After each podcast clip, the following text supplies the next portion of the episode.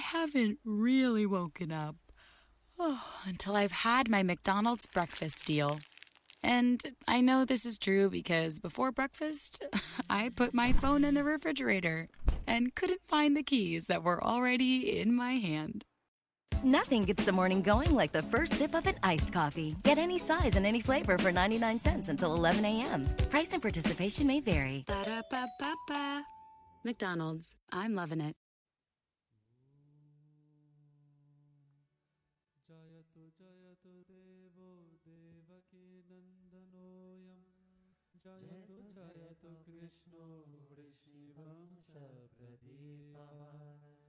Jayato Jayato Mega Shamala Komalango Jayato Jayato Prithvi Paranaso Mukundaha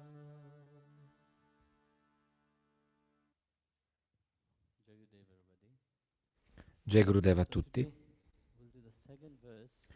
Così oggi faremo il secondo verso del Mukunda Mala Stotram. Ieri abbiamo visto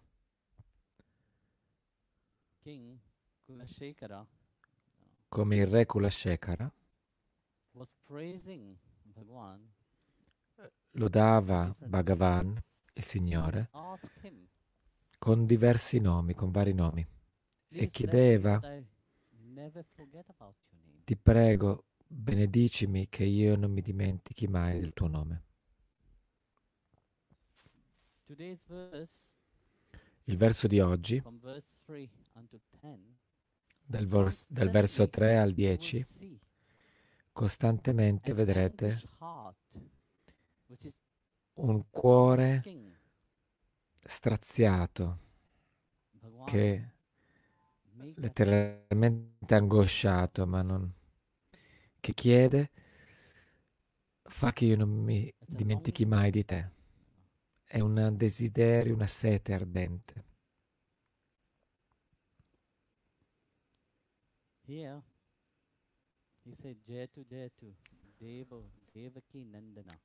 Qua dice Jetu, Jetu, Devi, Devaki Nandana. Ogni gloria al figlio di Devaki, Krishna. Mi ricorda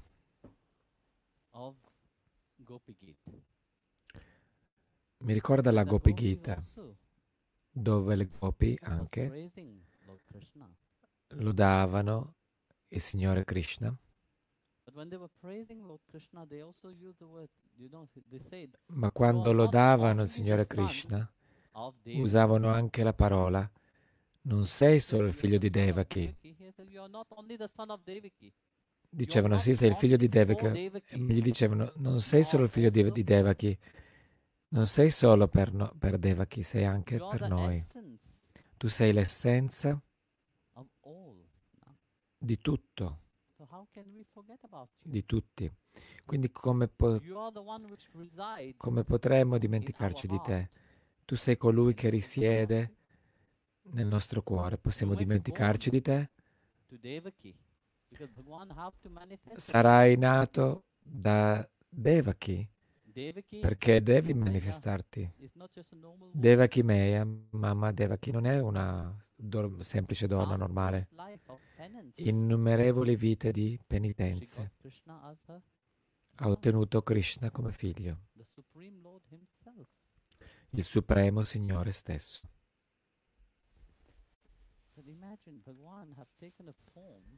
Ma immaginate, Bhagavan, il Signore, ha preso forma e si è manifestato in questo mondo. Il Supremo Signore stesso è venuto attraverso Devaki come intermediaria. Quindi qui Kulashekhara sta lodando. Tu essendo il figlio di Devaki, sta ricordando che lui è anche profondamente all'interno di ognuno, nel profondo di ognuno. Quindi di nuovo la lode continua, l'elogio continua. appartieni, e dice appartieni alla dinastia di Vrishni. Lui è venuto in quel clan per liberare quel clan, per liberare tutti i suoi antenati.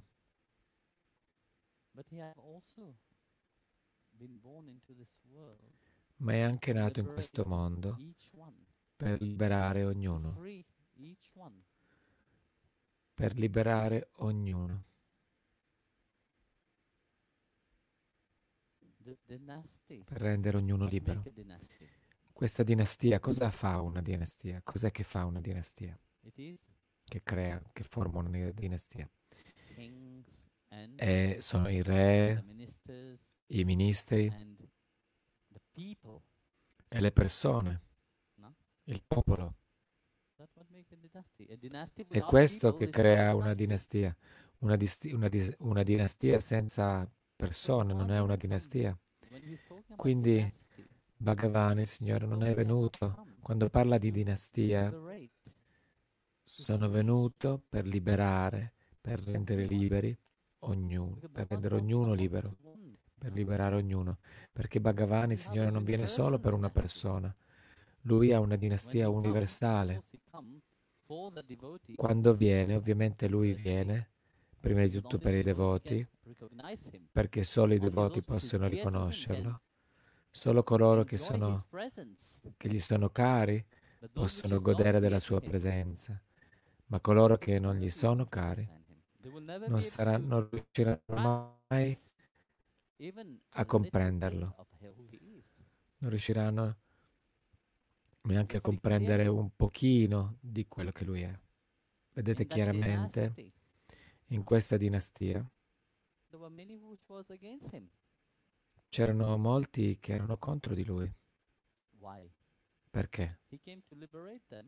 Lui è venuto a liberarli, ma potevano loro riconoscerlo? No, non potevano, non riuscivano a riconoscerlo. Non potevano riconoscerlo. Quindi la dinastia universale, è una dinastia della vostra relazione con voi e della sua relazione, della sua relazione con voi, della vostra relazione con lui e della sua relazione con voi. Ed è qui che lui risiede, è lì, ed è questo che c'è la sua presenza. Ancora oggi la dinastia Vrishni non esisterà più, ma nel cuore di tutti, nel cuore dei suoi devoti, è molto ben presente.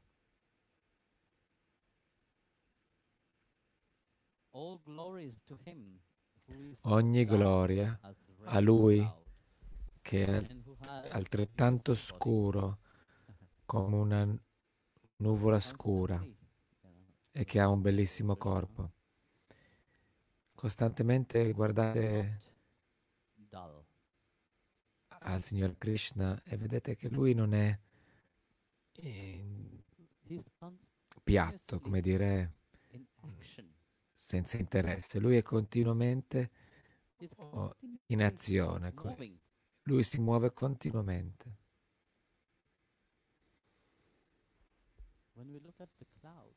Quando guardiamo le nuvole intorno, le nuvole rimangono stagnanti in un luogo solo? No. Loro si muovono continuamente. Qui il re loda il Signor Krishna, il colore del Signor Krishna che è scuro come una nuvola che è piena di pioggia, che è pronta a riversare questa pioggia. Questo è il punto complessivo, il motivo complessivo della sua incarnazione. È pieno di grazia e sta aspettando di riversare quella grazia su coloro che sono disposti a riceverla. Ma di nuovo quella volontà, quella disponibilità e la sincerità. Perché se noi chiedessimo, tutti direbbero sì, la vuoi? Se il Signore venisse e dicesse io mi voglio dare a te, vi direste no? Alcuni diranno no, coloro che non lo riconoscono direbbero no.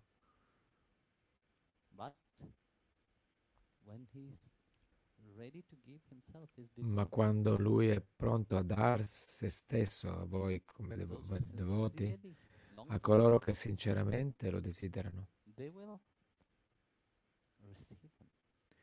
loro lo riceveranno.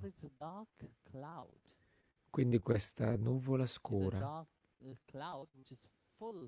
è una nuvola scura che è piena di grazia,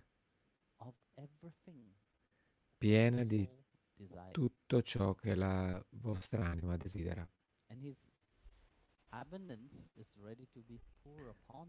E la sua abbondanza è pronta a ad essere riversata su di voi. Qui la cosa successiva che viene detta è quel bellissimo corpo, il suo bellissimo corpo. La bellezza non è solo la bellezza esteriore.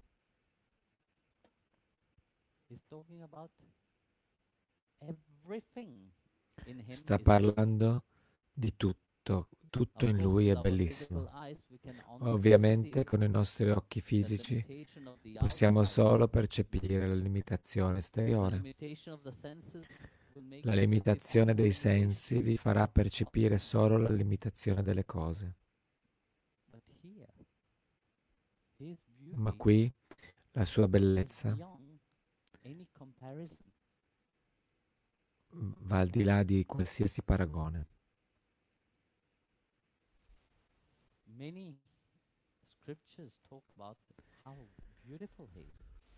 Molte scritture parlano di quanto lui sia bello, di come lui sia bello. Molti santi hanno avuto la visione del Signore, l'hanno descritto.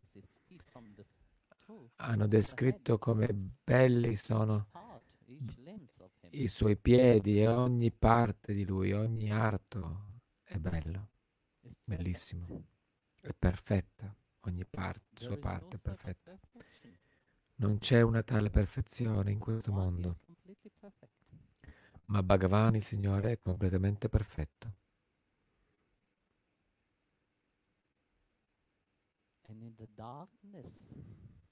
E nella oscurità, che rappresenta questo colore scuro, è il colore dell'infinito. Lui è infinito. Di nuovo questo colore vi ricorda che lui non è limitato da nulla, non è vincolato da alcunché di esteriore, è vincolato da ciò che abbiamo dentro, che è anch'esso infinito. E questo è l'amore. Quindi solo quello può vincolarlo, può legarlo. Qualcosa di infinito può legare qualcosa di infinito. Non sto legando qualcosa che finisce. Bhagavan, il Signore, non è vincolato da questo. Legarsi significa unirsi in questa eternità dell'amore. Siamo legati, siete legati in questo legame eterno di cui vi siete dimenticati, ma lui non se n'è mai dimenticato. Vi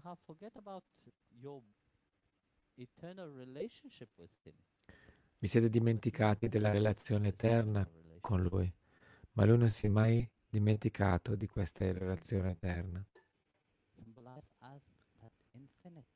E questo è simboleggiato da questa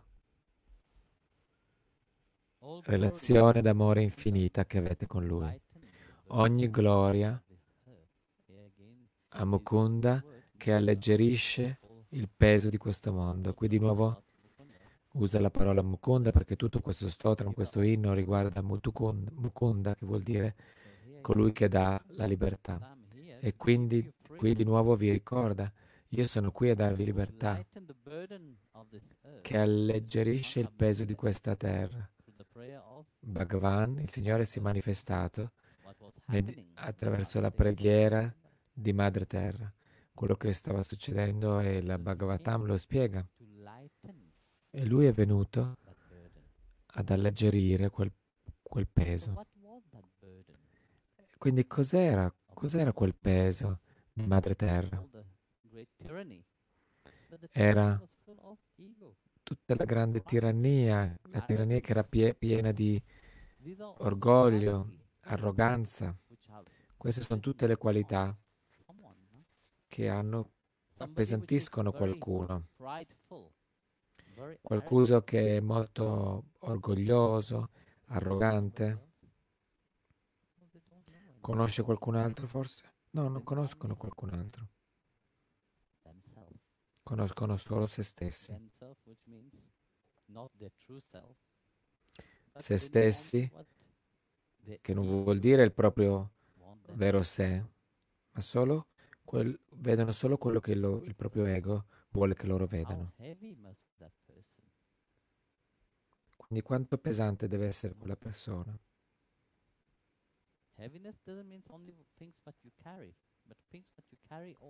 Pesantezza significa non solo quello che portate, ma non solo quello che portate fisicamente, ma quello che portate nel non solo nella mente, ma anche quello nel cuore, anche quello vi appesantisce. L'atma non è pesante per niente, ma quello che portate, la pesantezza dell'orgoglio, dell'ego, queste sono cose che sono più pesanti di quanto voi immaginiate. Quindi Bhagavan, il Signore, si è manifestato per alleggerire ognuno da questo peso, per disfarsi, per liberare ognuno da questo. Io, mio, me. Voi cantate questa gloria di io, me, costantemente, ma questa gloria non è permanente. E quante innumerevoli vite avete vissuto, avete preso cantando questa gloria, e dove vi hanno portato? Di nuovo qui. Quindi questo non vi aiuterà mai ad essere liberi.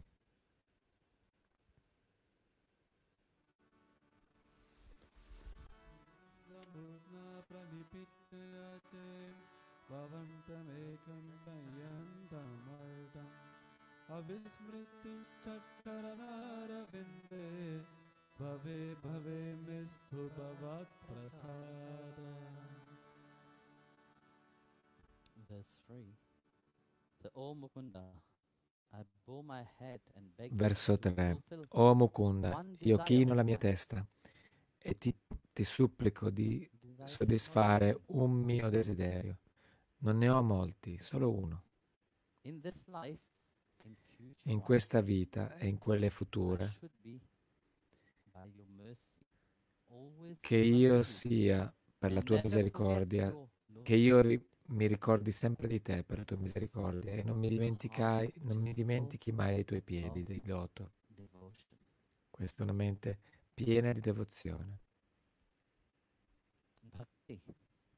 Bhakti. Vedete, questi grandi devoti del Signore stesso non vogliono nulla, non vogliono essere liberi, non vogliono realizzare una certa moksha. Ok, moksha significa liberazione, ma la liberazione nella mente delle persone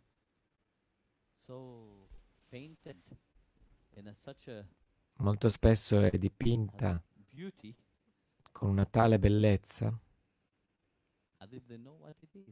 come se sapessero di cosa si tratta.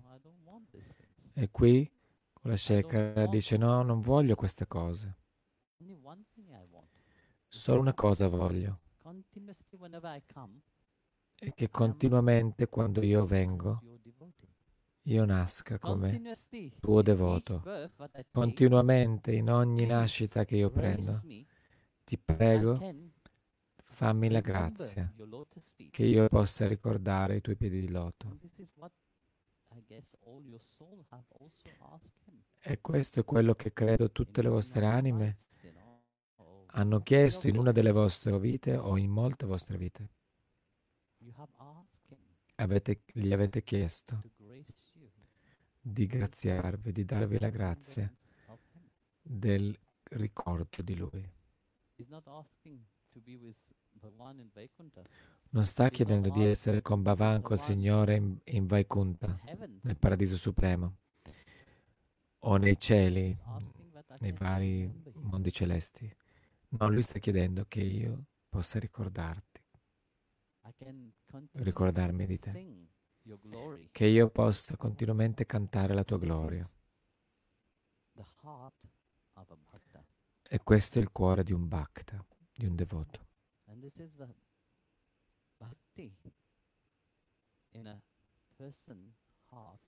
E questa è Bhakti nella persona, nel cuore di una persona. Nel cuore di una persona, cosa succede quando la Bhakti, la devozione, sorge nel cuore di una persona? Quando la Bhakti sorge, emerge nel cuore di un tale devoto, Gyan inizia a ridursi. La conoscenza, Gyan, inizia a ridursi. Tutto quello che sapete di voi stesso non vuol dire che diventate stupidi, ma tutto quello che conoscevate o pensavate di conoscere di voi stessi inizia a scomparire, inizia a ridursi, passo dopo passo. Poco. Più la bhakti, la devozione,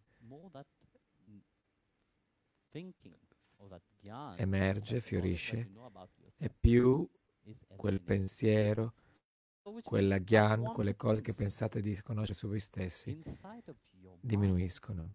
Quindi tutte le cose non desiderate nella vostra mente, quando la bhakti fiorisce, sboccia, Gyan, questa conoscenza inizia a ridursi, e questo lo vediamo nella vita dei voti. Quando siamo nel mondo pensiamo voglio questo, ho bisogno di quest'altro, ma quando voi appartenete al Signore diventate i suoi devoti, solo per compiacerlo, importa per voi.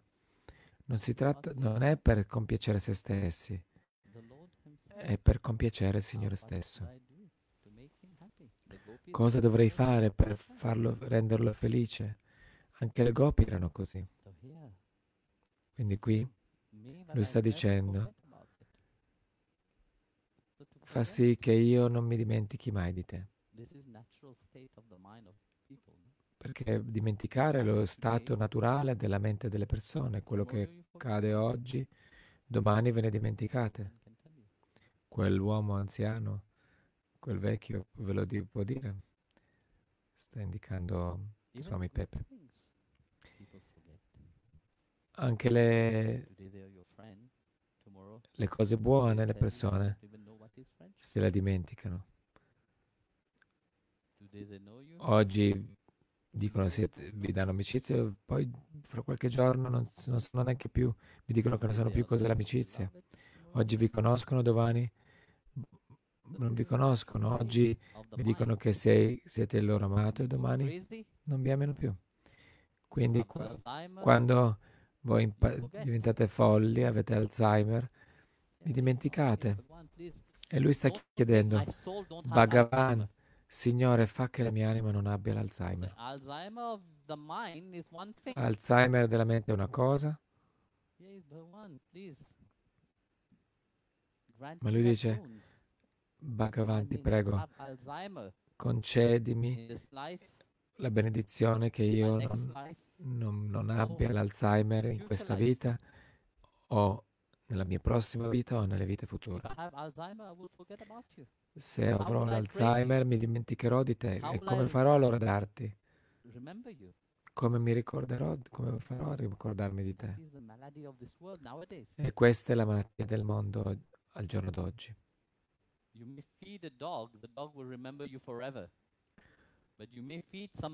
Potrete nutrire un cane, il cane si ricorderà per sempre su di voi, si ricorderà sempre di voi, ma potete nutrire una persona e quella persona potrebbe rivoltarsi contro di voi. anche Bhagavan stesso, quelle, su così tante persone pregano Dio, finché Dio soddisfa le loro preghiere, realizza le loro preghiere, loro continuamente si ricorderanno di Lui. Ma nel momento in cui Bhagavan non soddisfa i loro desideri, cosa succede? Voltano le spalle. Molte persone sono così nel mondo. Pregano, vanno al tempio, fanno le loro meditazioni, solo per motivi egoistici. Qui non sta chiedendo motivi per motivi egoistici. Lui sta chiedendo: Bhagavan, Signore, io sono il tuo eterno servitore, mantienimi sempre così, fa sì che io sia sempre quel servitore, perché se mi dimentico che sono di essere il tuo servitore, il mio orgoglio può emergere, la mia arroganza può emergere, posso pensare di essere così grande. Ma lui dice: no, la mia mente, che la mia mente sia sempre sui tuoi piedi di loto, non importa cosa io faccia, che io non mi dimentichi mai di te.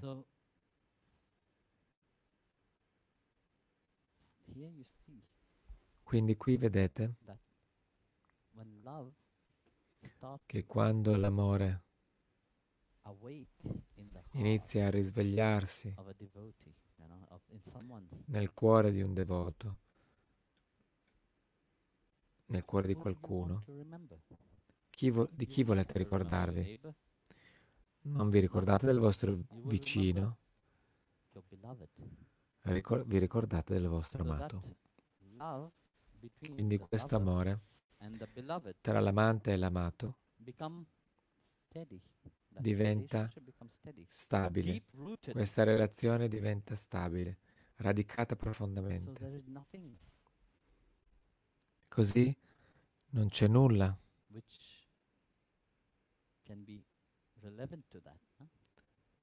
che abbia lo stesso rilievo. Non c'è nient'altro tra voi e il vostro amato. E se avete assaporato questo, ovviamente vorrete tenerlo per sempre. Kulashekhara vi sta dicendo: dammi questa benedizione, che io possa ricordare la dolcezza dell'amore, che io possa ricordarlo non solo adesso ma anche in vite future. Ma questo accadrà solamente se tu mi concedi la grazia. Non posso fare nulla da solo.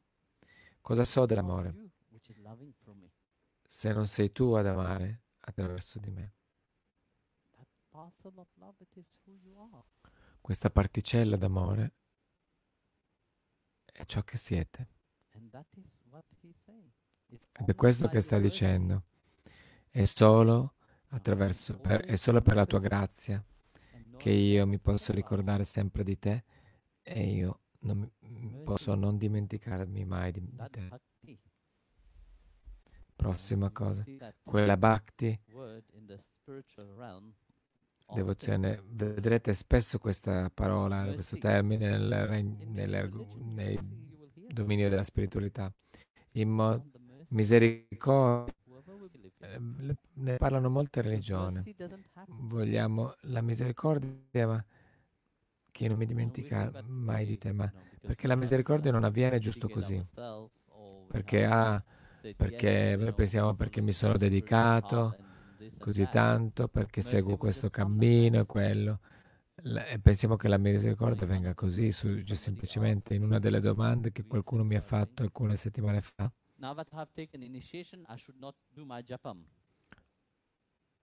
ho preso l'iniziazione, non dovrei fare japa, non dovrei fare sadhana, perché ho preso l'iniziazione e sono abbandonato a te. Questa era la domanda. Ma questo è il punto. Se non c'è una continuità delle cose, la mente diventerà arrugginita. Quindi quando la mente si arrugginisce, è lì che chiedete tali domande. che fate tali domande. Quindi quando un devoto, come Kulashekhara, inizia ad amare, a sentire questo amore e ha questa devozione a Bhagavan stesso, al Signore stesso.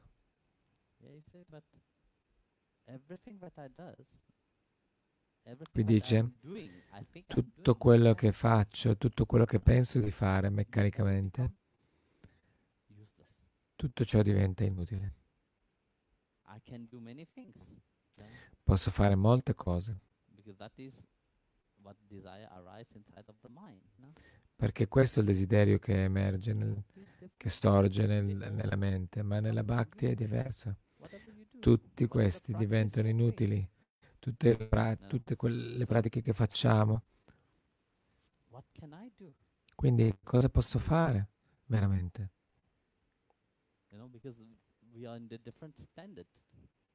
Perché siamo ad uno standard diverso. La nostra mente dimora a un livello molto basso. Ma quello che voglio fare, voglio elevarmi al tuo livello. Sto provando, faccio tutta la mia sadhana, la mia pratica spirituale, tutte le mie pratiche spirituali diventano tutte anch'esse inutili. Perché vedete, abbiamo uno scopo nel farle.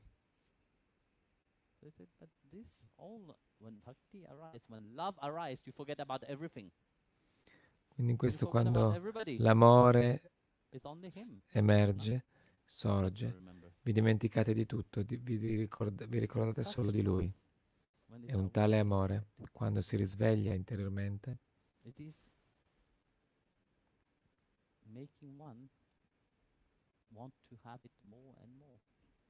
fa sì che voi se ne desideri sempre di più.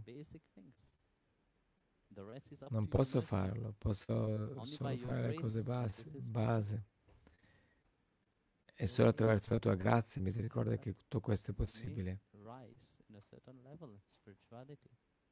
Quindi potreste elevarvi a un certo livello di spiritualità, ma se volete realizzare Dio il Signore stesso, è solo diventando un magnete e di nuovo attrarlo. Quindi potete attrarlo e attirarlo a voi. Questo lo vedremo.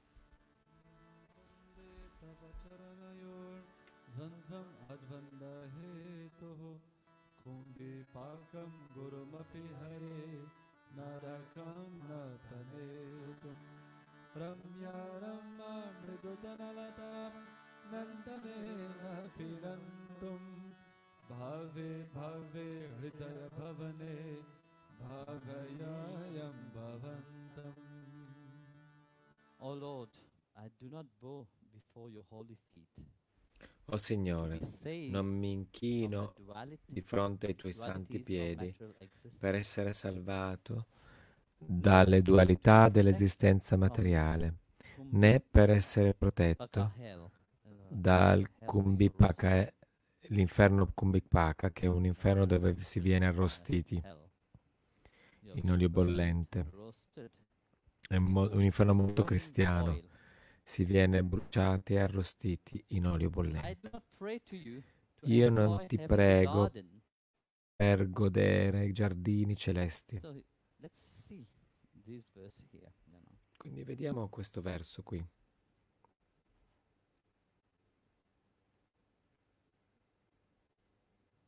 Quando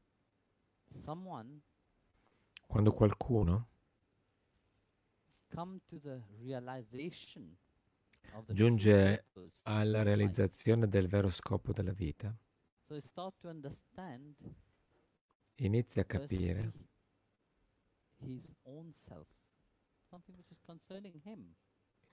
soprattutto se stessi, qualcosa che lo riguarda. Quindi quando non sto parlando del sé esteriore, sto parlando del sé interiore, l'atma, il proprio sé.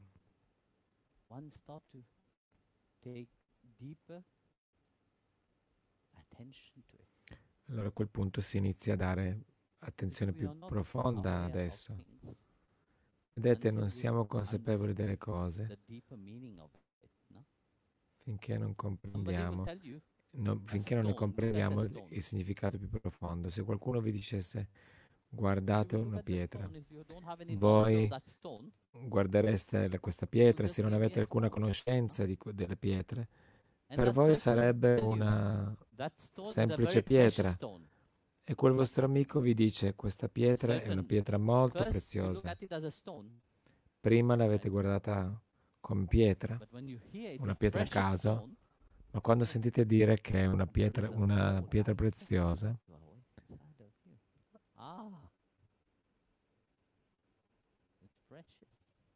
allora a quel punto più gradimento si risveglia in voi, diventa preziosa. E poi se qualcuno vi dice è un diamante, allora vi piacerà ancora di più. Il vostro interesse diventa più grande.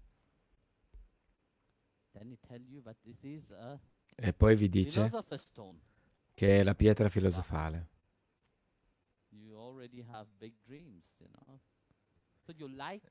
Di nuovo, avete già dei grandi sogni, avrete già dei, quindi l'apprezzamento, il gradimento, più venite a conoscere questa cosa, più il vostro gradimento crescerà in voi. Quindi più conoscete Bhagavan, il Signore, più crescerete nella vostra Bhakti, e la Bhakti emergerà prima di tutto conoscendo voi stessi.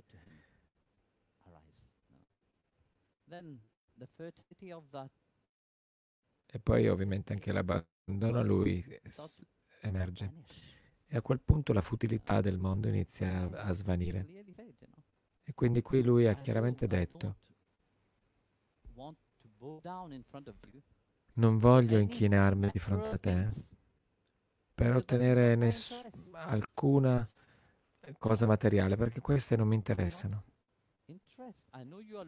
Non sono interessato, so che ti prendi cura di me, ti prendi cura di tutto, ti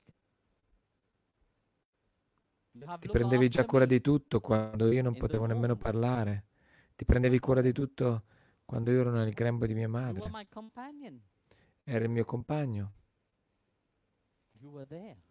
eri lì. Quando pensavo che sarei rinato in questo mondo, chi era con me? Tu eri con me. Tu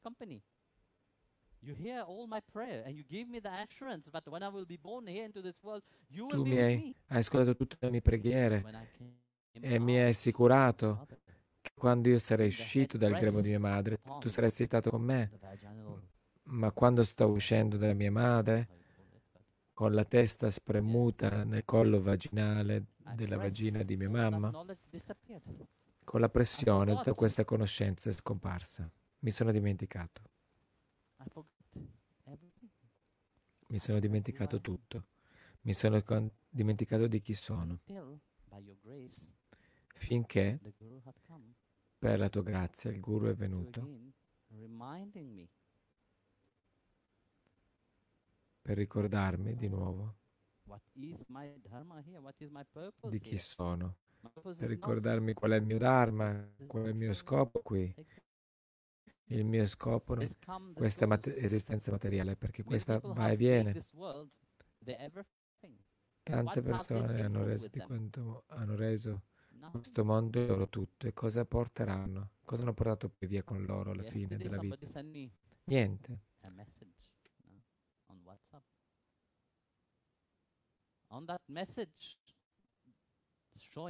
Ieri qualcuno mi ha mandato un messaggio su WhatsApp. In quel messaggio, questo messaggio faceva vedere un principe o re arabo, uno sceicco, che è morto, e faceva vedere la sua casa, una grande villa enorme.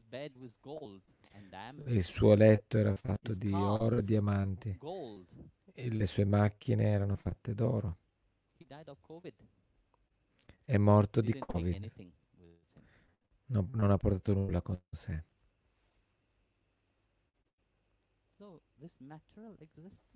Quindi questa esistenza materiale, questa dualità, questo mondo di dualità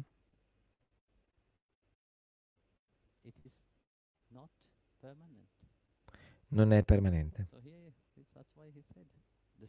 E qui è per questo che lui ha detto: questa esistenza materiale non mi farà mai felice.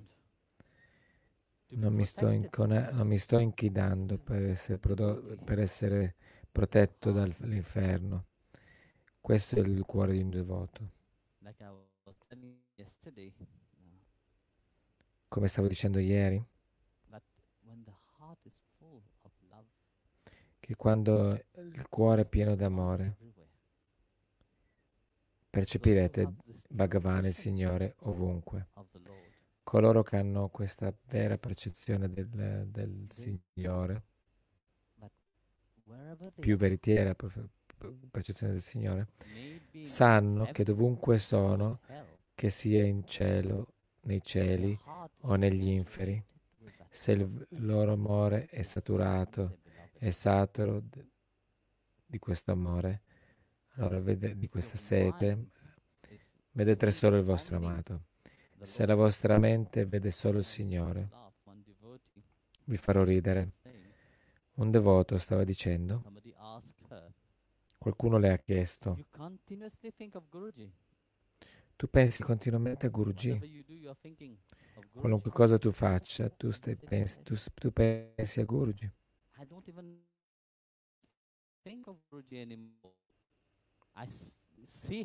E le risponde: io non penso a Guruji, non penso più a Guruji, io lo vedo, è nella mia retina. E quella persona ascoltava e diceva: cosa? Come hai fatto a metterlo nella tua retina? Sono sicuro che sta guardando, starà ridendo adesso. Vedete? Quando siete costantemente in quel ricordo, in tutto, è quello che, e questo l'ha detto il Signore Krishna: i miei devoti mi percepiscono ovunque, chiunque incontrino percepiscono solo me. Quindi questo Atma, quest'anima dentro di voi, questa conoscenza, questo conoscere che Lui è l'unico. Quindi non c'è paura dell'inferno, non c'è neanche alcuna domanda sull'inferno. Quindi non ti chiedo, non ti prego per paura di essere gettato all'inferno perché tu mi protegga dall'inferno. No, questo non mi preoccupa, non mi turba affatto. Non sono preoccupato della mia esistenza. Non sono preoccupato dell'avere cibo o di ciò che berrò. Questa non è la mia preoccupazione, perché non si tratta di me. Il corpo sente la fame e il corpo mangerà. Quando il corpo ha sete, il corpo berrà. Quando il corpo si sente stanco, il corpo si riposerà. Ma chi sta osservando?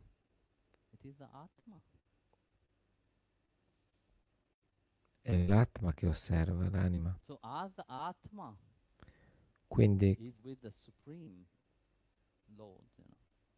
così come l'Atma, l'anima risiede nel Signore Supremo, ecco il Signore Supremo. L'Atma, l'anima, è in pace. L'Atma non è turbato da nulla. E qui lui dice: non sono turbato. Anche se vado all'inferno, anche se andrò all'inferno, tu sarai con me. Posso mai essere separato da te? No, non si può. Non potrò. Quindi non mi sto incoraggiando per questo.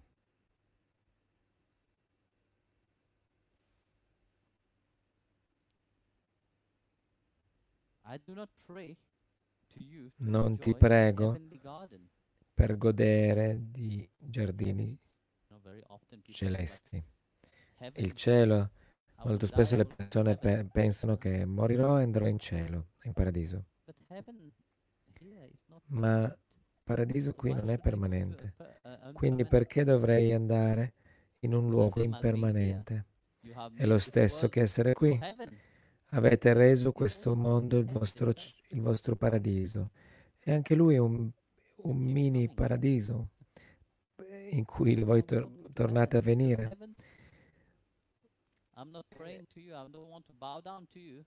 E lui dice, non voglio andare ai cieli, nei paradisi. Mi inchino a te, perché anche queste cose possono finire. Avete buone punya, buoni meriti, andate in paradiso. E una volta che vi arriverete, vi godete le vostre punya.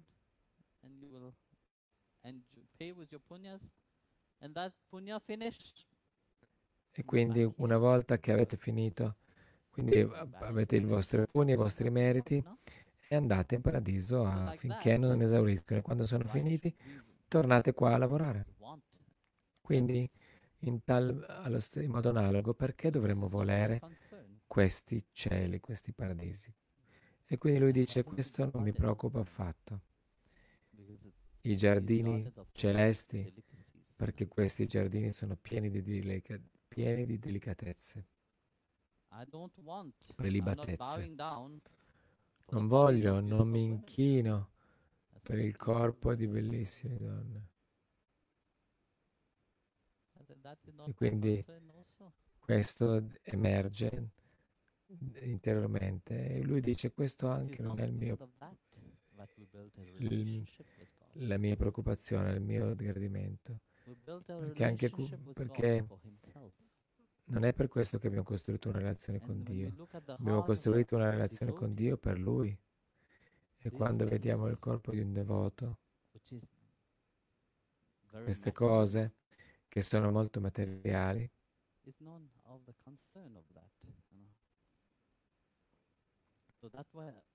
non preoccupa in alcun modo.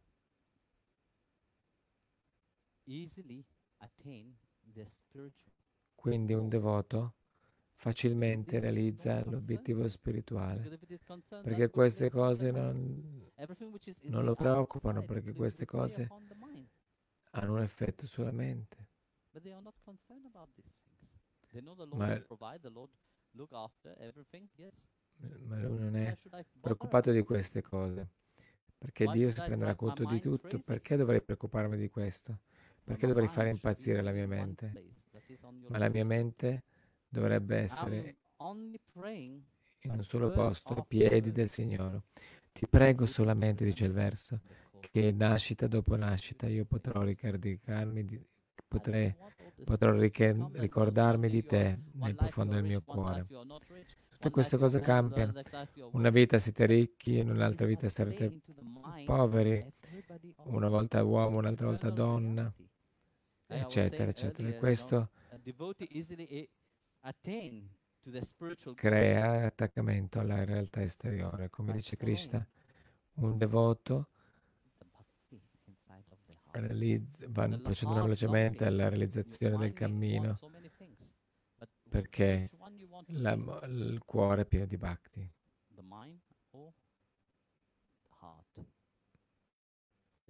E quindi c'è la mente e il cuore. E il bhakta non vuole nulla. Un bhakta, un devoto, vuole solo servire il Signore. E questo mi ricorda di Amadana Chari, no, non Amadana Chari, Ramadasu. Quando il Signore Rama alla fine della sua vita gli è apparso e gli disse, sono venuto a prenderti. E cosa ha risposto lui? Bhagavan, Signore, non voglio andare da nessuna parte. Voglio semplicemente stare qui, servire i tuoi devoti, servirti costantemente. C'era un santo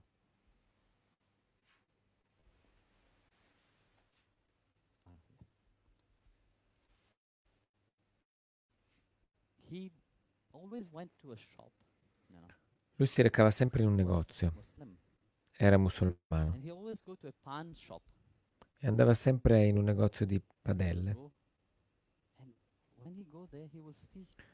E andava lì, e quando era lì vedeva una divinità di Krishna, una Murti. E un giorno ha chiesto al negoziante, o all'uomo delle padelle, se volete, perché non ha ciabatte questo ragazzino? Guarda com'è bello. Ed è sicuro, se cammina a piedi scalzi avrà verruche.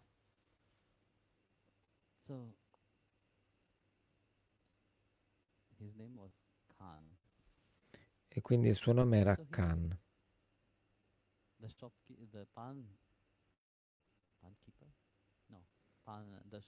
Il negoziante di pentole, il venditore di pentole.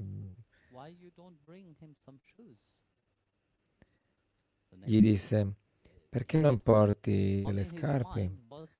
E il giorno dopo, l'unica cosa che era nella sua mente era di fare qualcosa di bello per quel ragazzo, di prendere delle pantofole belle. Quindi il giorno dopo è arrivato nel negozio di padelle e ha portato le ciabatte di taglia normale. E il negoziante di pentole sta ridendo, scherzando su questo termine inventato. E sta mischiando varie parole inglesi. Quindi lui gli dice: se tu vuoi dargli le ciabatte, devi andare a Vrindavan. E non aveva ancora conosciuto Krishna. Non sapeva nemmeno dove fosse Vrindavan. E quindi ha preso l'indirizzo e ha deciso di andare. E ha dato le scarpe a Gopala, Krishna. E all'arrivo a Vrindavan chiedeva a tutti: dove posso trovare Gopala? Un nome di Krishna. Devo dargli le scarpe. E ovviamente gli hanno detto: vai a quel tempio. Quindi lui andava lì. Quindi nella sua mente lui pensava: se Krishna dice, ma fammi andare.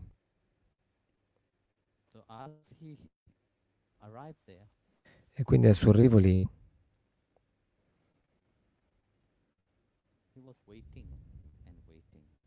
lui aspettava, il tempio era chiuso.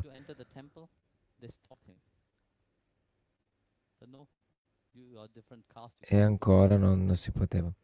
E quando ha cercato di entrare nel tempio, gli hanno fermato, gli ha detto: no, tu non puoi perché sei di una casta inferiore. E quindi lui stava aspettando fuori.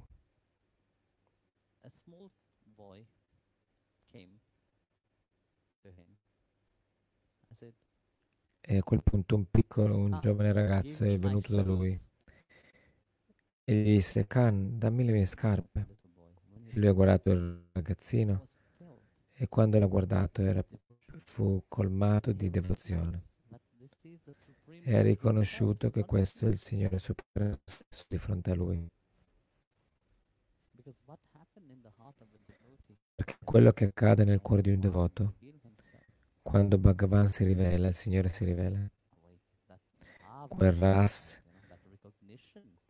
si risveglia, quel Bhav, sentimento mistico, si risveglia, quel riconoscimento si risveglia dentro di voi. E non si tratta di qualcun altro che vi racconta una bella storia, si tratta del vostro Atma. È l'Atma che rivela.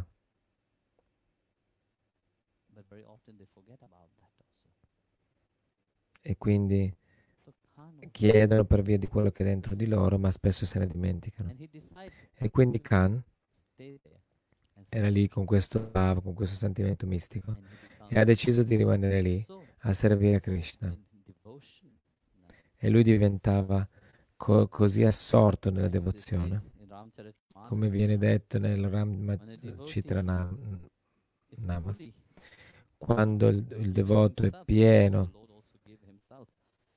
e si dona, il Signore si dona ai devoti. Quindi Bhagavan, il Signore, è graziato di questo, ma ha lasciato andare tutto e viveva all'aperto a Vrindavan. Ed è conosciuto col nome di Ras Khan,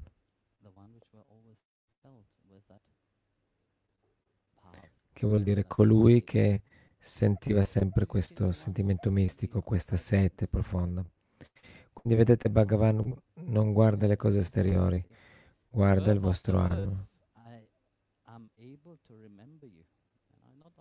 Quindi lui dice, vita dopo vita riesco a ricordarmi di te.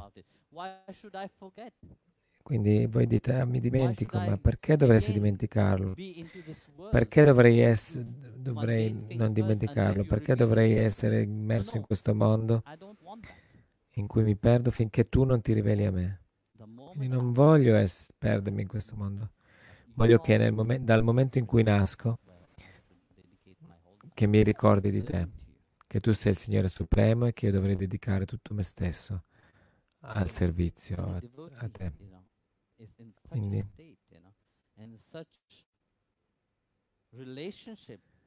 quando un devoto in un tale stato, in una tale relazione, in onore di Bhagavan, quindi tutti i sensi sono solo per compiaceverlo. Quindi tutto viene trasformato. E ogni esperienza ricolma di questa beatitudine eterna, di questa gioia, di questa... E questa è la Bhakti, la devozione quando si risveglia nel cuore. Quindi non dimenticate di questo, continuamente lui dice, mi inchino a te, ti chiedo.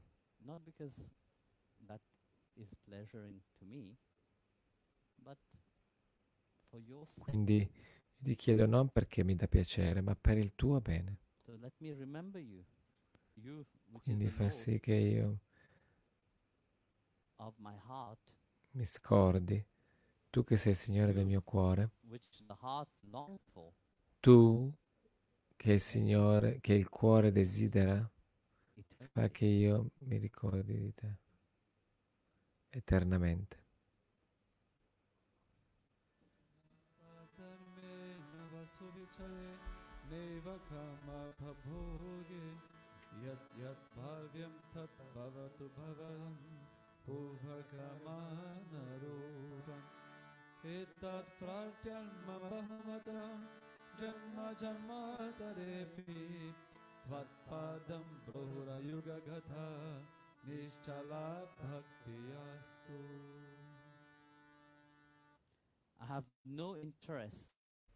Non ho interesse a realizzare semplicemente principi dharmici.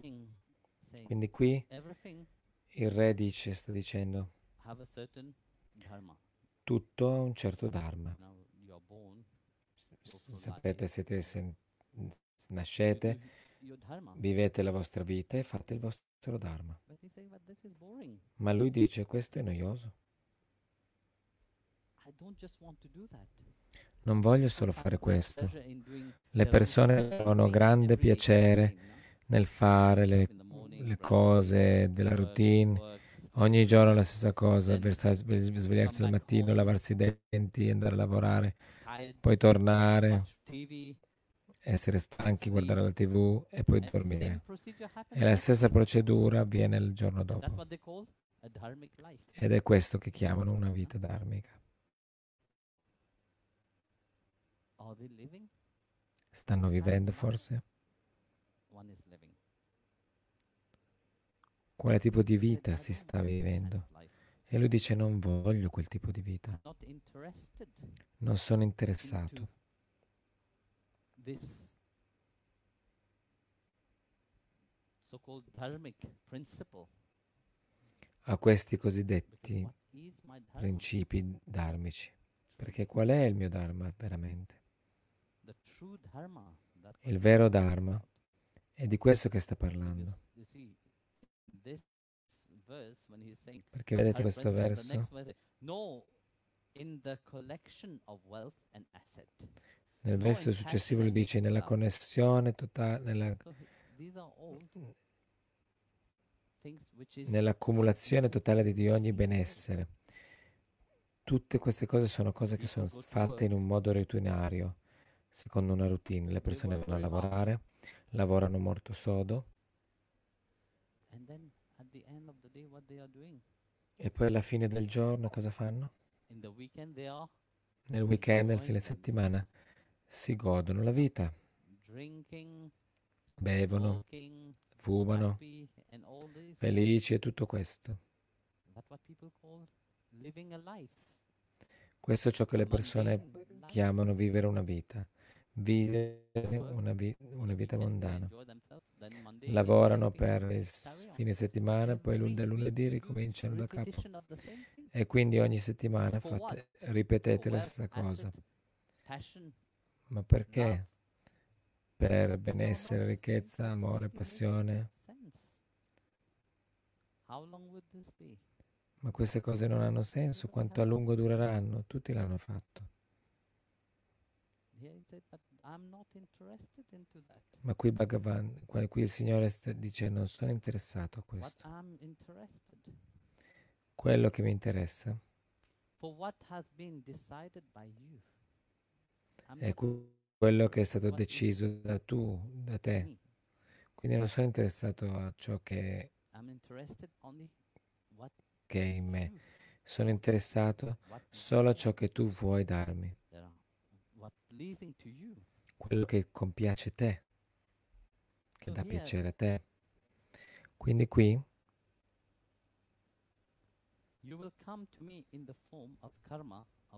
dice verrai a me nella forma del karma del passato, sotto forma di karma. E quindi qua lui sta dicendo che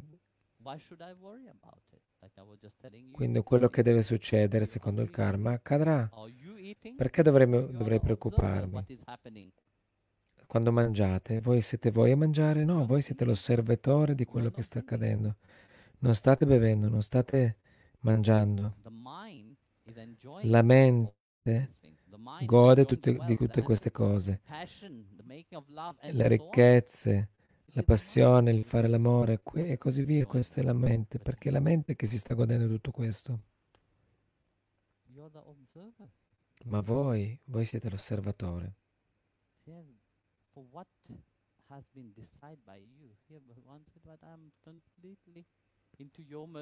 Quindi per quello che decidi tu, Bhagavan, Signore, io sono affidato completamente alla tua misericordia.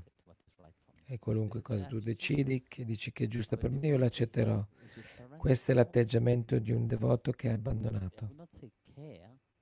Non direi che si preoccuparsi, ma vuol dire anche non fare domande. Non mettono in discussione quello che il Signore gli sta donando loro. Quindi in questo la devozione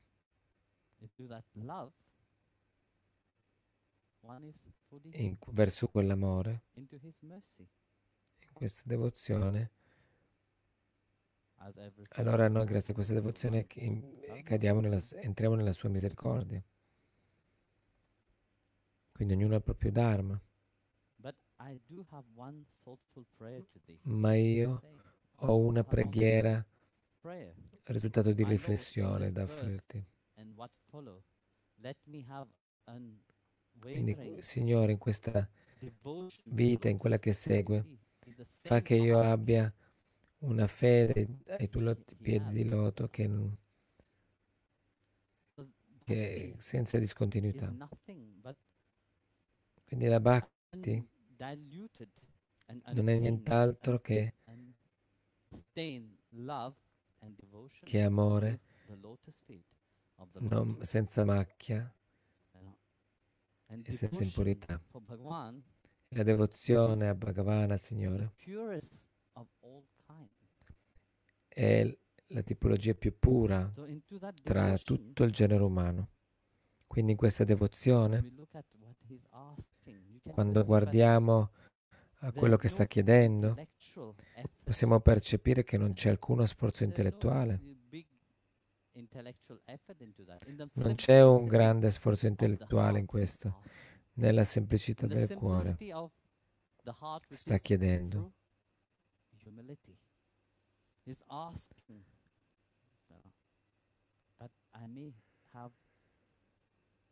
in questo c'è la vera umiltà.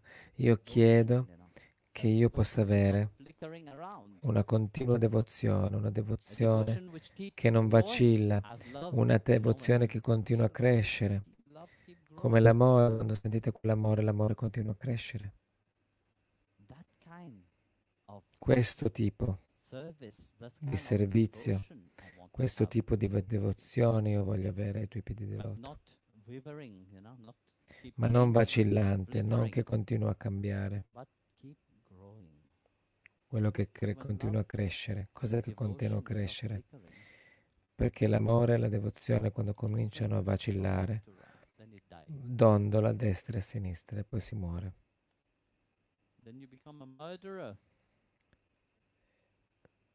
E allora diventate uccisori di questo amore. Ma qui Bhagavan, il Signore, dice deve essere costante,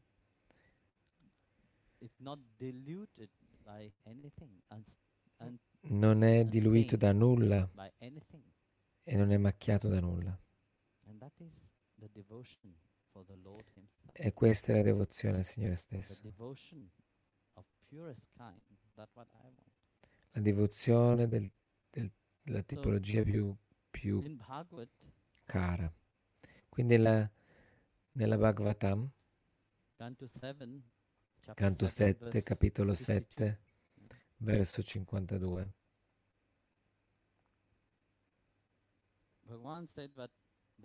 Bhagavan ha detto che la realizzazione della conoscenza, Gyan,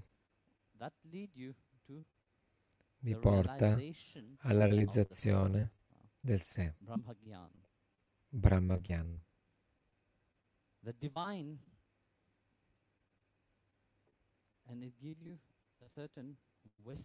Il divino e vi dà una certa saggezza, e questa saggezza è questo che illumina i saggi e i veggenti, ed è questo che li fa, per via del perdere tutte queste cose, quella saggezza non arriva,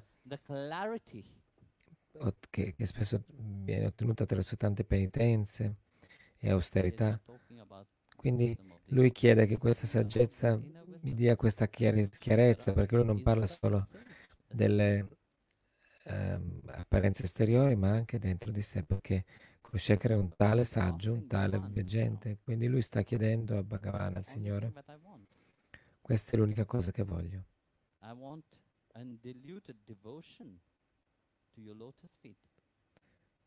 Voglio devozione che non diluita di tutti i concetti pratici. Quindi io voglio continua devozione ai tuoi piedi di loto.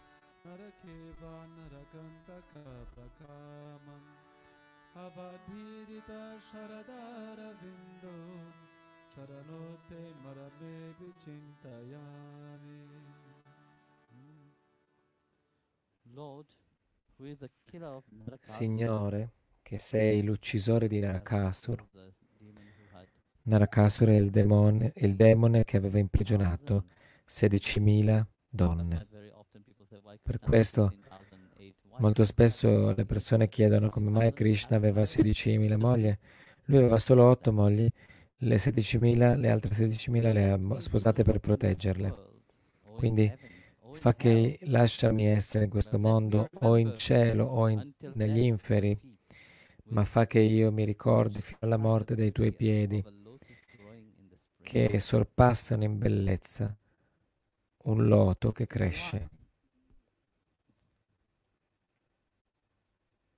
In lago, non ho perso l'ultima parola, comunque, poi lo dirà dopo di nuovo.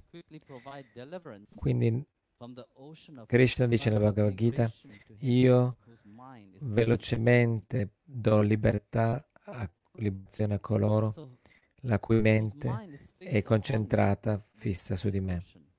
E quindi lui scrive qua: coloro la cui mente è fissa, quindi è sempre la citazione della Bhagavad Gita, coloro la cui mente è fissa su di me. Quindi le 16.000 mogli, la loro mente era concentrata, fissa su Krishna. Ma perché? Perché loro erano sposate a Krishna. E se la loro mente non fosse stata sposata a Krishna, lui l'avrebbe sposato anche esteriormente? No. Krishna non era preoccupato di quello che le persone dicevano di lui. La loro mente era completamente concentrata, assorta in Krishna. E il loro desiderio era per lui. Ed è per questo che lui è venuto a dare loro soccorso, a salvarle, a liberarle. Per questo è venuto a sposarle.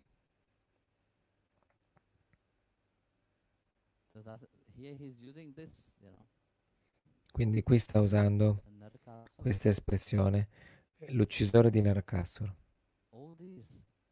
Tutto questo sono gli indriya interiormente, i sensi, che sono costantemente concentrati quando li orientiamo, deviamo verso il mondo. Quindi Narakasur lui ha rubato, no? Narakasur è la realtà esteriore. Quando lasciate che la vostra vigilanza si abbassi, la realtà esteriore verrà a prendervi. Ma come si farà a essere liberati? Solo mediante la sua grazia. E qui è per questo che ha detto nel verso successivo: lascia che io sia in questo mondo, o nei cieli, o negli inferi, non importa. Questi sono i tre mondi: inferi, cieli, mondi celesti, e qui. Ma lascia che la mia mente sia concentrata, assorta nel tuo ricordo, finché morrò. Lascia che la mia mente sia concentrata sulla bellezza dei tuoi piedi.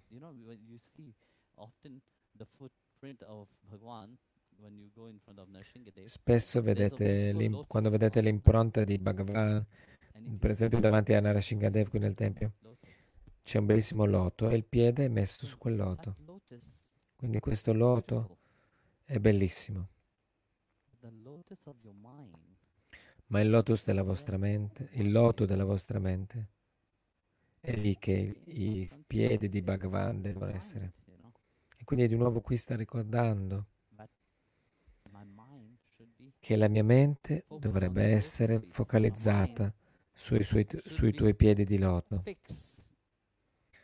La mente dovrebbe essere concentrata, fissa solo sui tuoi piedi, in nessun altro luogo, qualunque cosa io stia facendo, ovunque io sia, io non posso fare nulla. Qualunque cosa io faccia è solo mediante la tua grazia. Fammi rendere conto che tu sei colui che guida ognuno dei miei passi. Lascia che io cammini ognuno dei miei passi nelle tue impronte. Tieni la mia mano e guidami. Non so, questo mondo è strano. Sapete cosa sarà domani? No, non lo sapete. Non sapete neanche se vi sveglierete domani. Eppure avete un piano così grande, grandioso, di dove sarete. E qui dice no. My mind should be on your lotus feet.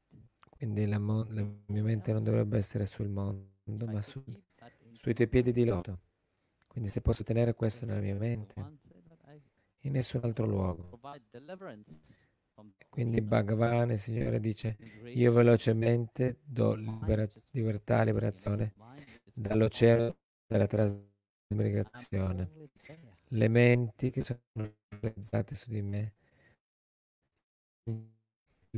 liberare questa.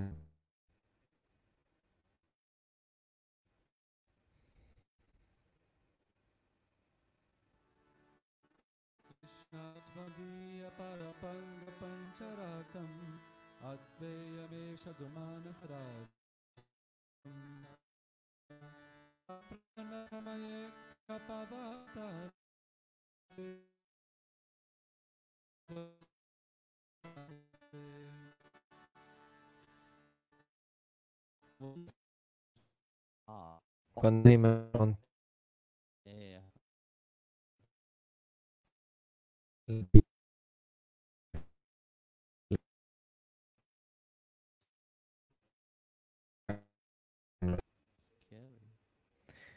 suona molto spaventato.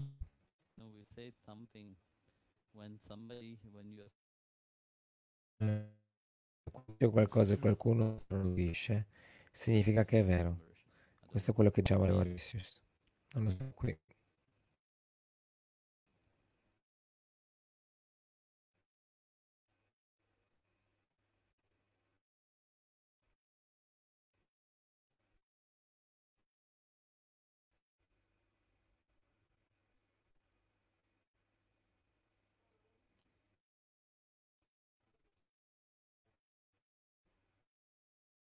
Un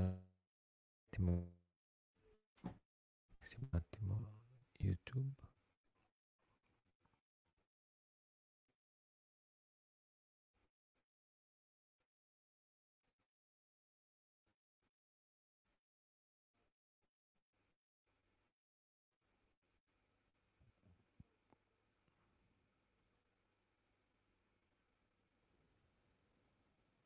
How will I ever remember your holy name? Come fa?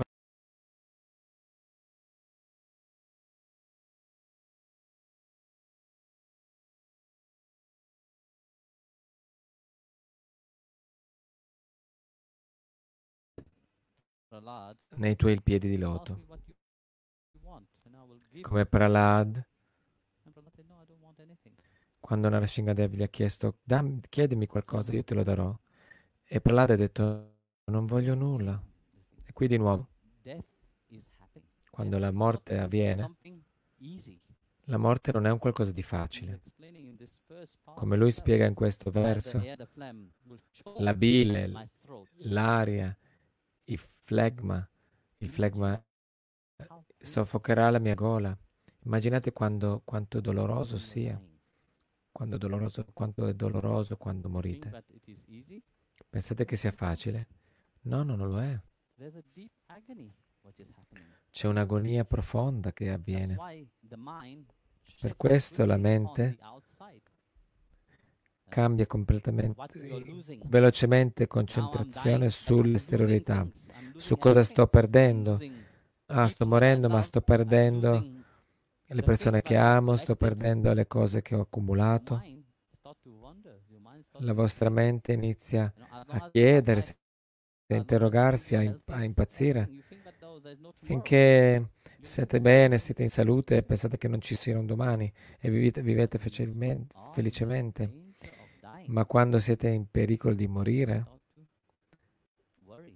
allora cominciate a preoccuparvi, la paura inizia a emergere.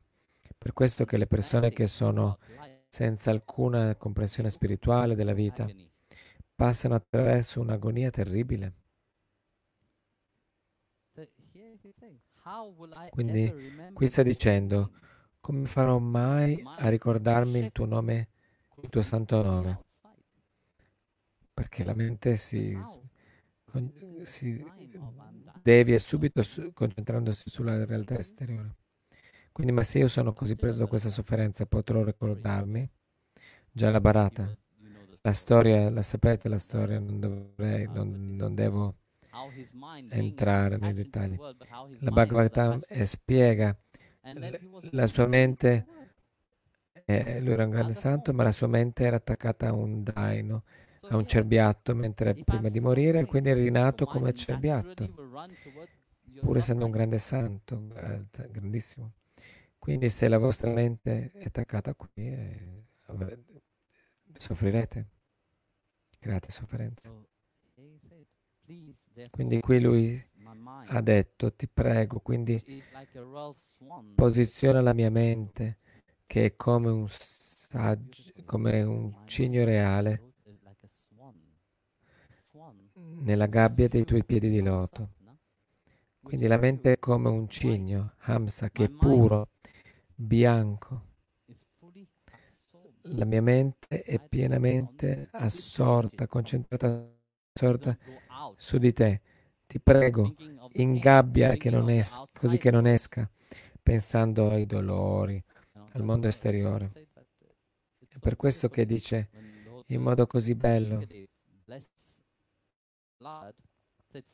quando il Signore Narasimhadeva ha benedetto Prahlad, siccome la tua mente è rimasta costante nella devozione a me e perseverante, di sicuro l'emancipazione e la salvezza giungeranno a te. Ti benedico che la tua devozione e l'amore per me non diminuiranno mai. E Prahlad Maharaj ricevette la benedizione di Narasimhadeva.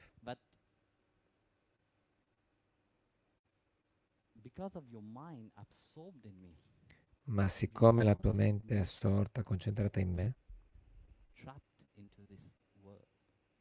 non puoi essere intrappolato, non potrai essere intrappolato in questo mondo, ma potrai essere intrappolato nella gabbia dei suoi piedi di loto. Ed è così bello come è espresso, la gabbia dei tuoi piedi di loto.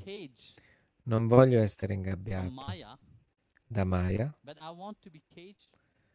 ma voglio essere ingabbiato dai tuoi piedi di loto.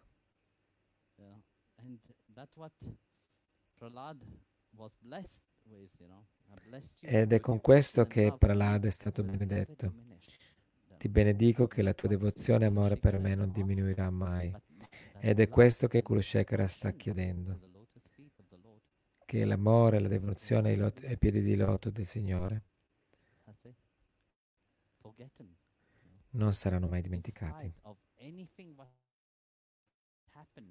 nonostante qualunque cosa succeda, nonostante venga la morte o ci sia il dolore, ma la mia mente deve gioire, ma la mia mente deve essere elevata, la mia mente deve essere focalizzata solo ai piedi di loto e nient'altro.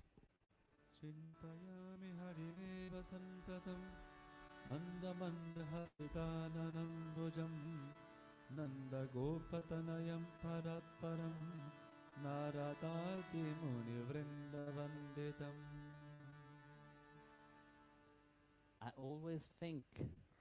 Io penso sempre a Shri Hari, il cui sorriso gioioso adorna il suo volto di loto.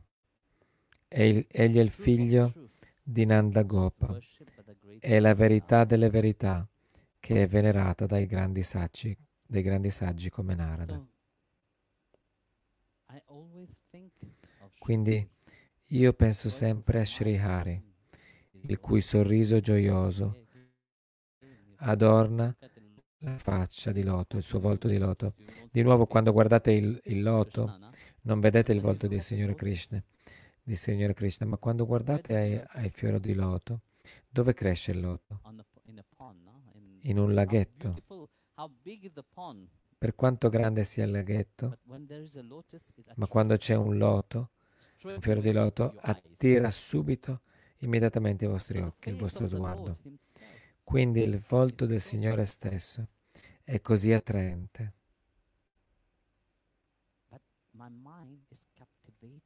E la mia mente è affascinata, catturata dalla bellezza del suo volto.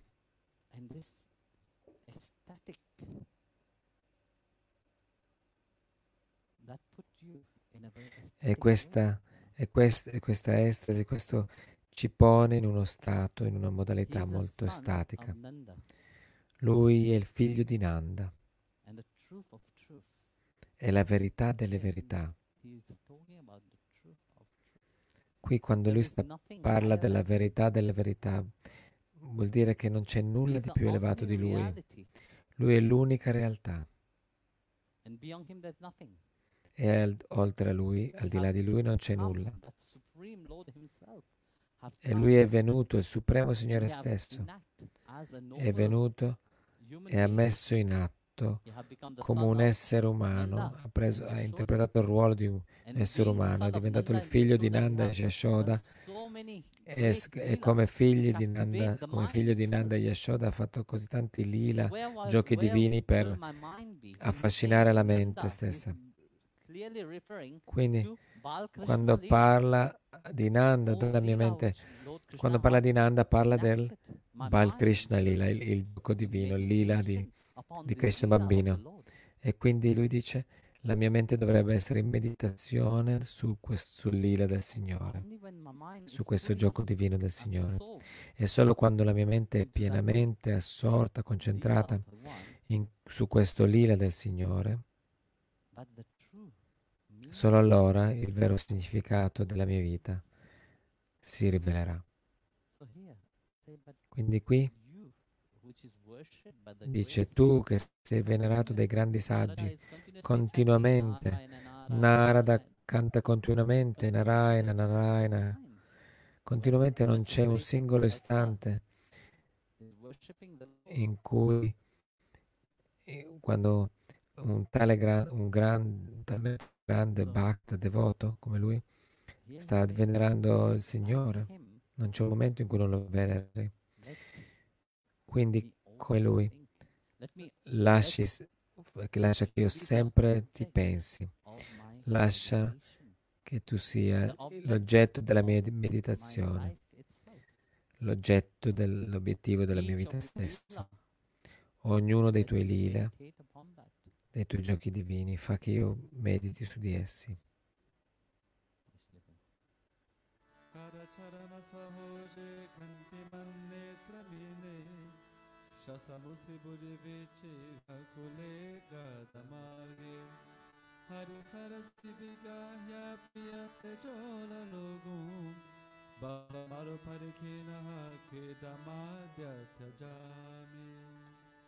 I am exhausted.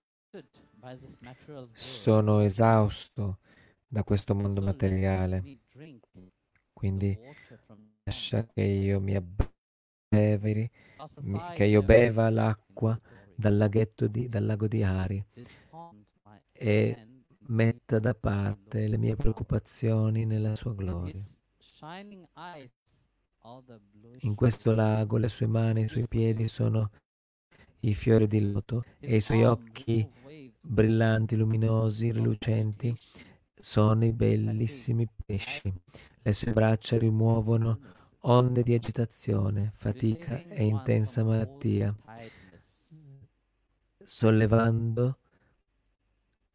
dando sollievo da ogni stanchezza.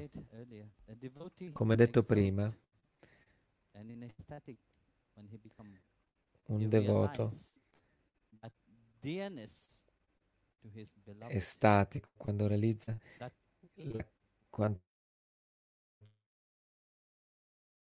l'essere caro al suo amato. Questo essere cari diventa una tale vicinanza che diventa come un'unità. Lui appartiene a me, io appartengo a lui. Così, quindi, come il sole, lui brilla.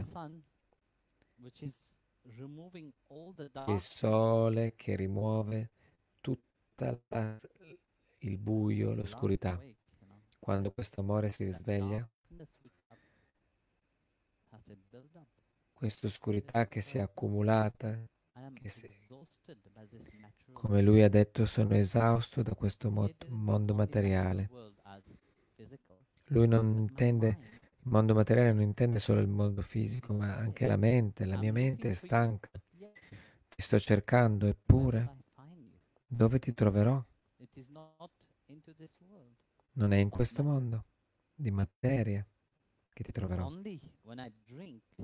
Solo quando bevo l'acqua dal lago, bevo il nettare dell'amore. Solo realizzandolo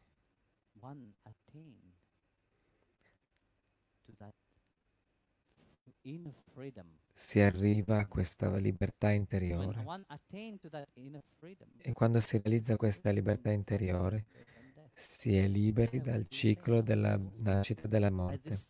Qui, come lui ha detto, sono esausto dal ciclo della nascita e della morte, continuamente nascere e morire. Ma io non voglio, avere liberazione. Capite la differenza? Ma non voglio andare in cielo, in paradiso. Questo non è il mio...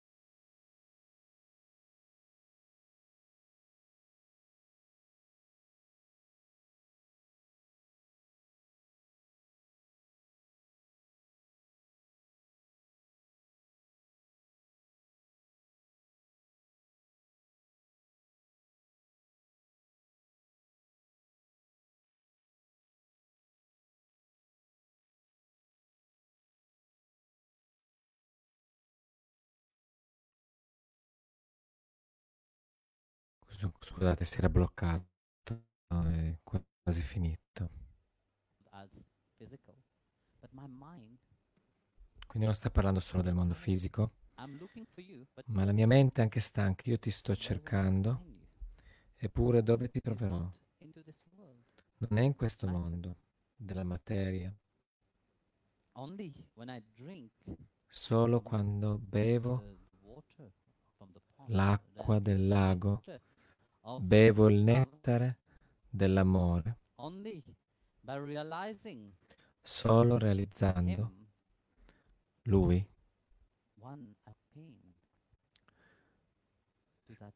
si giunge a questa libertà interiore. E quando si giunge a questa libertà interiore, si diventa liberi dal ciclo della nascita e della morte. Quindi lui dice: sono esausto dal ciclo della nascita e della morte, dal nascere e morire continuamente, ma non voglio liberazione. Capite la differenza? Non voglio andare in cielo, in paradiso. Questo non è il mio obiettivo. Non voglio essere libero dal ciclo della nascita e della morte solo per realizzare un luogo impermanente. Voglio un luogo permanente, e quel luogo permanente sarà solo quando io berrò quel nettare che tu mi stai dando. Finché non berrò questo nettare di amore e grazia che tu hai riversato su di me, continuerò ad essere preoccupato. Anche se sarò in paradiso, sarò comunque preoccupato. No, bevendo dal lago e da un bellissimo dettaglio di questo lago. Questo lago sono le sue mani e i suoi piedi. I fiori di loto dei suoi piedi sono i suoi piedi, e i suoi occhi brillanti sono i bellissimi pesci.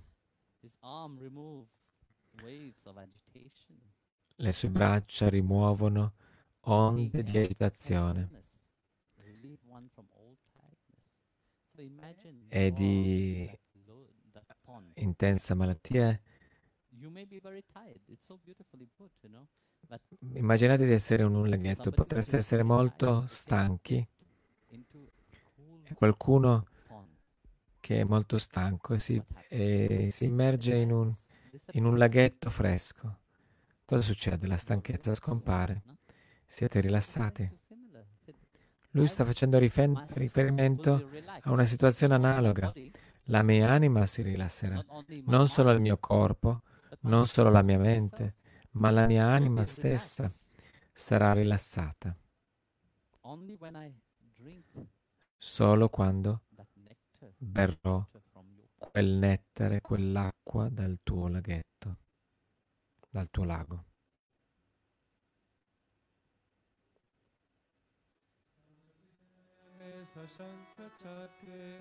Muravima viras bhavache tarandum Sukhatarama param nachatu jane Hare charana smarana mritena tulyam. O mente, non smettere mai di pensarlo, di pensare a lui che ha gli occhi di loto, che porta lo shank, la conchiglia e il chakra, il disco, e che ha ucciso l'asura, il demone chiamato Mura. Questo è il nome che ha. Poiché non conosco nessun altro piacere altrettanto grande del rimembrare Shri Hari, i piedi di loto di Shri Hari. Quindi quando la bhakti, la devozione, germoglia, sorge, emerge dentro il vostro cuore, non potete pensare, non potete smettere di pensare a lui.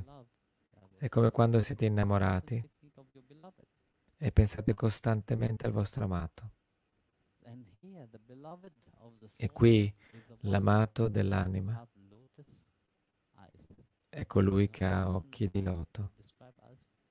Gli occhi del Signore di Bhagavan sono descritti come perfetti.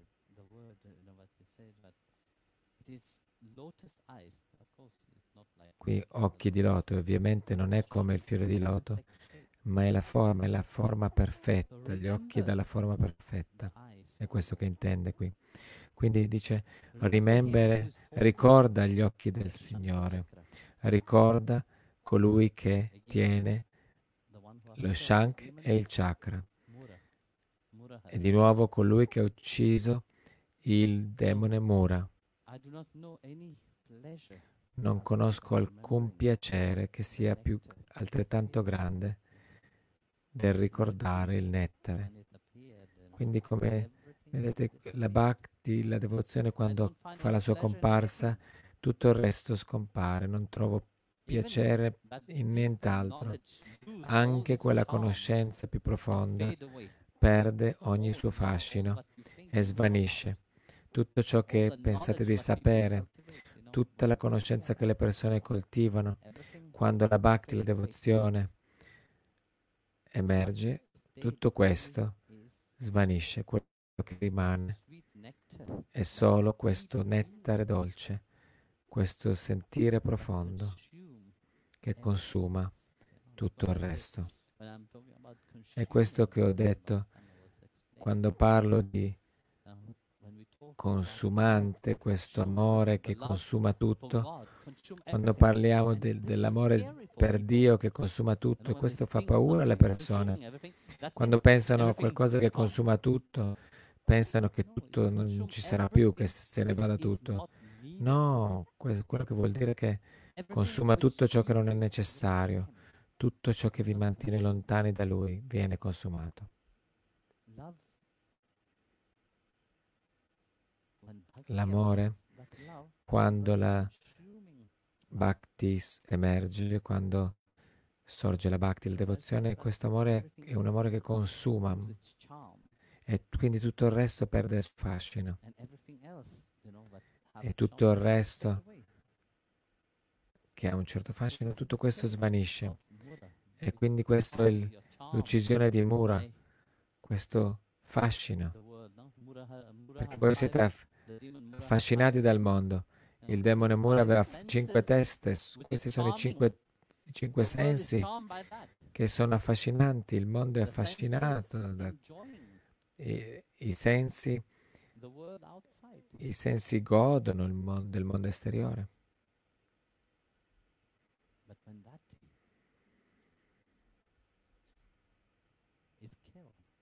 Ma quando questo demone è ucciso, tutto il fascino, tutte le cose belle che abbiamo detto, di cui abbiamo detto, tutte queste svaniranno.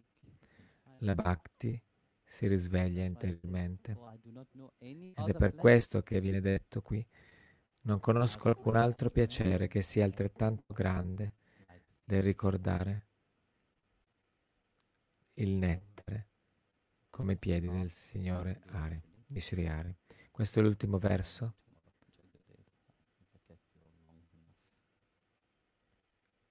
Continuiamo domani, vi ho tenuto abbastanza lungo. I haven't really woken up until I've had my McDonald's breakfast deal. And I know this is true because before breakfast, I put my phone in the refrigerator and couldn't find the keys that were already in my hand. Nothing gets the morning going like the first sip of an iced coffee. Get any size and any flavor for 99 cents until 11 a.m. Price and participation may vary. Ba-da-ba-ba-ba. McDonald's. I'm loving it.